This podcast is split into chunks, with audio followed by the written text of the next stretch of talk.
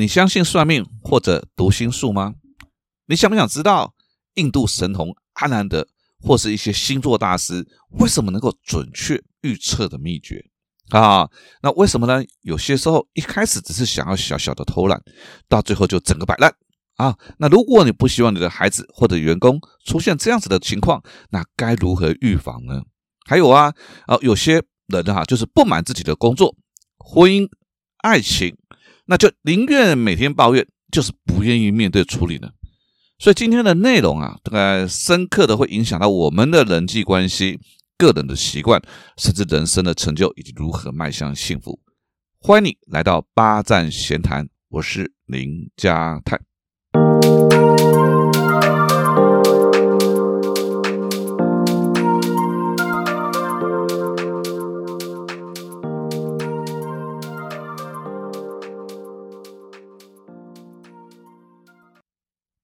我们在四十五五十七集的时候啊，我们一口气讲了六个社会心理学，那就有听众啊反映，就觉得说内容太多了啊，一口气讲六个太多了，所以讲的不够深入啊，时间拉的比较长，语速比较快。其实那天录完之后啊，我自己就有深刻的反省啊，我觉得这样真的是不好，所以我们剩下的六个呢，我们就分别在后面两集来录，就是五十九集和后面的一集，我们来录。好，那今天呢，我们就聊其中的三个啊。先回应我们刚刚说的，你觉得这些星座大师、命理老师为什么能够准确说出你的过去啊，或者准确预测未来呢？啊，是他们真的有特异功能，还是会占星术呢？好，在课堂上啊啊，我有个单元叫做如何快速拉近彼此的关系。我会呢先观察一位上课伙伴啊，然后请他上台写一个字，哎，我要来测字。那他一边写，我写完之后呢，我大概就会根据他所说的、测的、写的字呢，讲出一番道理。好，然后啊，我再来跟他讲说，你是不是最近遇到一些不大愉快、顺利的事情？而且这个事情啊，不管你怎么努力，都会觉得无能为力。好，那通常啊，被测试的伙伴都会觉得我很准，很准啊。啊，甚至我还曾经遇过当场红了眼眶啊。那我就只好赶快把后面还没有秀的 PPT 把它秀出来啊。为什么？因为其实我都已经设计在那个地方了啊，然后告诉大家这个方法的准确度啊，大概有七十到八十啊。啊，这个方法叫什么？就是心理学上称之为巴纳姆效应，好，或者称巴南或佛瑞效应。什么意思？那因为啊，我们每一个人身上都有一些共同点，然后呢，再用这种模棱两可的语言来陈述。啊啊，比如说我们试试看哈，呃，你可以对年长者说，哎，是不是会觉得自己的健康好像没有往年那么的好啊？对中年人来讲，我会说，哦，有时候会觉得自己那么努力啊，真的是哦，会有点灰心，不知道为何而忙。对年轻人，你可以说，是不是最近呢，忽然会对于未来感到茫茫然，甚至不知所措啊？可以对女性朋友说，在爱情或者婚姻当中，和爱自己会挣扎，左右为难。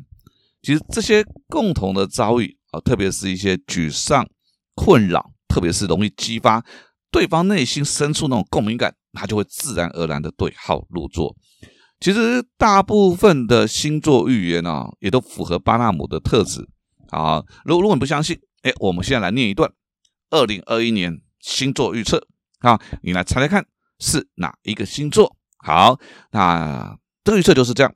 如果你愿意多认识一些不同领域的人，会有意想不到的收获。那么上半年呢？啊，多了许多目标要去执行啊。之前呢，认真啊，终于开花结果，得到上司的赏识啊。有些人啊，会遇到转换跑道的机会啊。但是哈，如果你让自己的生活过得太匆忙，而而随便吃或者吃的太快，就容易引起消化系统的毛病。好，到这边为止，你你觉得你？去年的经历跟他像不像？或者你觉得这是哪一个星座？其实这是就是这个月哎三月底的星座母羊座的预测。那但是刚才的那段描述，基本上十二个星座哪个不是？所以啊，这几年啊，说实在，我觉得在看啊，这个利用巴纳姆来操作最好的，大概就是印度神童阿南德了。好，我们来看看他最近的预言哦。啊，最近预言是这样说。啊，前面那讲一段星象的变化啊，然后就想说会对这个最近的星象呢，会对地缘政治、健康状况带来严重的影响。尤尤其是三到四月。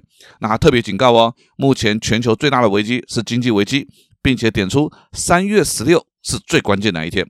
那这天之后，股市、油价会震动，哎，会震动，重创全球经济。所以我就回头查了一下，美国道琼指数三月十六号那一天，总共上涨了五百一十八点，收盘指数是三万四千零六十三。那么到上个星期五，三月二十五号，好是三万四千八百六十一，也就是如果加上三月十六号的涨幅，啊，它总共上涨了一千三百点，哈。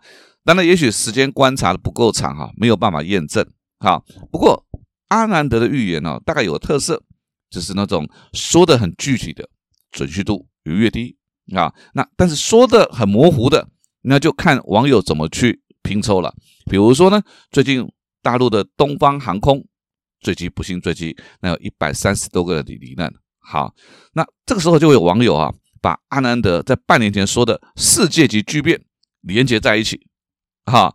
但是你觉得准不准确，或者还是觉得无言，那我就不去不去判断了，大家可以自由行政啊。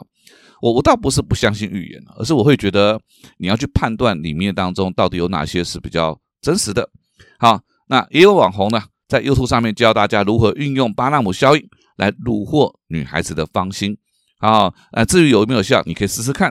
但是在人际关系的运用上，巴纳姆确实发挥的真的很深入。好，我有在两部戏剧上面呢看过他深入的运用。好，那第一部哈是由这个日剧很有名的日剧《深夜食堂》的暖男小林薰和玉山铁二主演的，叫做《Top League》。好，那小林星呢？饰演的是一个城府很深的内阁官房长。那玉山铁二是充满正义感的记者。啊，那太太是一个职业妇女。那小林勋呢？为了拉拢玉山铁二，于是就邀请他制作双薪家庭育儿津贴的专题报告。那这件事情呢，其实一直是玉山铁二想要做的烦心事。哎，也就双薪家庭嘛，育儿很重。好，他就觉得哇，真的是官方长真的好了解他，士为知己者死。于是呢，他就被小林勋给收编了啊。那第二部啊，是由《延禧攻略》饰演乾隆皇帝的聂远啊，他在另外一部戏叫做《心灵法师》里面的一个剧情，里面一个剧情是那个计程车司机啊，被他太太长期的精神虐待，还戴帽子，好，但就一直很长期的隐忍，就凶手看穿他的心事。啊，就让司机觉得他遇到了知音，而且承诺他，如果你愿意帮我，我会把你太太给杀了。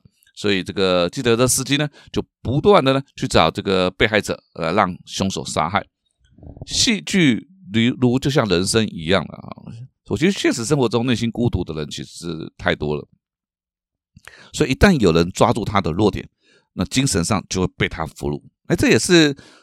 巴纳姆效应一旦走偏了之后，被有心人运用的一种后遗症吧。但是如果我们用在正途，啊，那就可以让我们与他人迅速的建立关系。那在建立人际关系的运用上面呢，我我也可以跟你讲，这样说会效果挺不错的。什么意思呢？就是每一种个性其实都有它的隐藏性格啊。比如说，亲切随和的人也有固执的一面。那么热心助人的人呢，容易有不安全感。那很多外表光鲜亮丽的人，其实在家里啊慵懒啊啊。那强势的人呢，其实是怕人家瞧不起自己。那这些隐藏甚至是阴暗面，一旦被你说出来了，对方一定会先愣一下，然后很惊讶说：“你怎么知道？”啊，你就缓缓的说：“因为我也是这样子的啦。”那自然就会制造一种一见如故的感觉了。好，这个就是广泛运用的巴纳姆效应，所以我谈的比较久了。好，那接下来我们来谈谈呢，为什么有些人呢会从小偷懒，哎，到完全摆烂摆烂？呃，如果您念书的时候啊，曾经有过作弊或者是翘课，回想一下，是不是第一次都超紧张，对不对？那第二次呢，哎，可能紧张的程度，哎，就不到一半了。那当然也有人会因为第一次好紧张而说，他从此不要第二次了。那就不要第二次了。那然后接下来，那如果说他第二次不不紧不是很紧张的人呢，他就越来越擅长，越来越不紧张，甚至恶向胆边生啊，越来越夸张。那这种行为的变化就叫做破窗效应。心理学的破窗效应指的是说，好一栋废弃的房屋，好，它如果呢窗户没有破掉，就不会破掉。可是，一旦有一个窗户被人家砸破了，那屋主又没去修，很快的，他旁边经过的人就会跟着拿起石头把其他窗户给砸破了，因为已经有个破洞了，已经有破洞了。啊，所以说到这里啊，我不知道你有没有联想到一句以前小时候学过的一句话，叫做“勿因恶小而不为”。好，我以前不懂这个意思，后来我才知道，其实它背后的意思就是说，那如果你一开始就做了一些小坏事，久而久之呢，你就觉得哎，这没有什么，然后就越做越离谱，越做越离谱。好，所以你看哦，其实大部分那些杀人不眨眼的狂徒啊，很多一开始都只是一些做一些偷拐骗的小勾当，但是因为恶向胆胆边生啊，就越来越越夸张。因为我们人性当中啊，那种侥幸。投机、赌徒的心态。当我们在判断是非对错的时候，啊，我们会帮自己找一些不该有的理由，啊，不该做的理由。但一次成功之后，哈，他就想做第二次，啊，到后来呢，甚至为自己的行为合理化，啊，让自己步上这个罪恶的深渊呢，啊，罪恶深渊呢，好，所以也许有一些人，他们一开，像有些公务员，他们可能一开始就是哎偷文具，哎，发现没有样，那我就开始来贪污收贿。都是这样子啊！一开始都做一些小的坏事，所以哈，不论是对自我的要求，还是说父母对孩子的管教，好，主管呢领导团队看待部署一些出格的行为，当然宽容和包容，宽恕跟包容当然很重要，但对于破窗破窗行为的效应啊，你要特别的防范，好好，就像有些部署会觉得说啊，你太大惊小怪了，对不对？这种小题大做。我我觉得主管都要把自己的顾虑啊，很严肃的来告诉这些部署啊，让我们之间能够产生共识。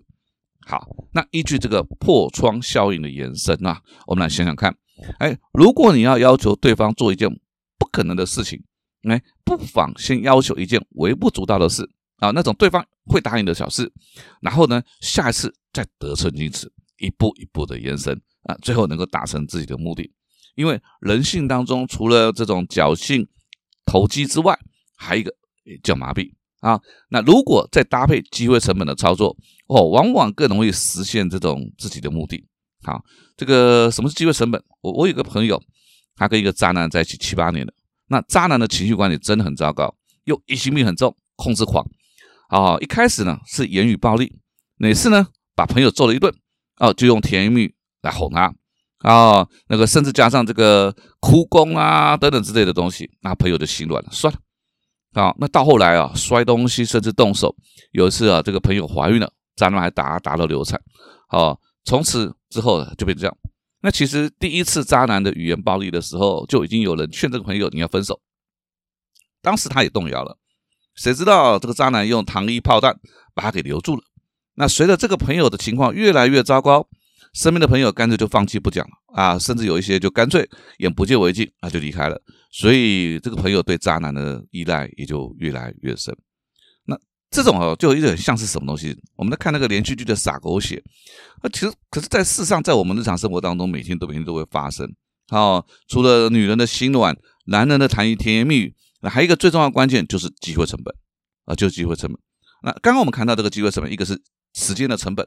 哦，所以通常想分手会在那半年、一年之内最想分手，因为只在一起半年、一年嘛。可是时间拉长之后，想说，哎，我都跟他在一起两三年了，再过一阵啊，五年的啦。所以时间拉长之后，他更不想说。那另外一个就是人际关系的成本，毕竟朋友越来越少，而还会跟他在一起，甚至会他会觉得还在乎他的只有渣男，所以他变成他唯一的救命稻草，他更不愿意放手。哦，就如同这种，我们看到那种被诈骗集团骗了七八次，对不对？很多人说你被骗了七八次，你还这样，他就会觉得说，就是因为我被骗了七八次，我想把前面的捞回来。当然，还有一部分原因是因为，如果就此承认我真的被骗了，那我的脸放哪里？所以才能够让这些诈骗集团每一次都能够投得手。好，当然包括了股票投资，大家都懂，停损很重要。可是真的到了停损，你是放得了吗？啊，或者是我们很多所谓的科技新贵，其实很辛苦，但年薪很高啊。面对这个，他一旦离开这家公司，他再找不到这么好的工作，这么高的薪水，他去哪里？于是他还是宁愿接受这个血汗呢。所以这个机会成本呢，其实处处影响我们对生活大小事的判断。好，但是要如何降低被机会成本的控制呢？老老实说了，相较其他认知，都可以找到一个比较有效的方法去预防，就唯独机会成本。说实在，除了严格执行自己设下的原则和底线，我也想不出什么其他更好的方法。但人性中的患得患失，性格够不够果断？好，那任何的防，其实这种防线其实都很容易就被攻破掉了。好，所以真的只能自求多福。好，嗯，但自从，但是我们要如何避免哈？我们前面三个效应的影响，比如说巴纳姆效应，就记得一个原则：交浅不言深。啊，不熟的人再一见如故，相见恨晚，话题也要有所保留。对方是不是真的很懂你？日久见人心，以后就知道了。那第二，真的是勿因恶小而为之啊！不要对自己的自制力太有把握啊，也也不要那么想说啊，我可以经得起诱惑。我宁愿低估自己的自制力，你你才能够让自己啊保持戒慎恐惧的心。那最后，我们无法杜绝机会成本对决策的影响，当然我觉得也不必要。但是哦，我觉得要让自己在机会成本最低的时候去做出决定，哦，该损失就损失，哪怕日后发现自己错了也没有关系。为什么？因为相较于日后被巨大无法承受的机会成本而陷入进退两难、欲哭无泪，判断错误重新开始也强太多了。好，所以以上呢是这三个心理对我们的影响。啊！但是你学会了吗？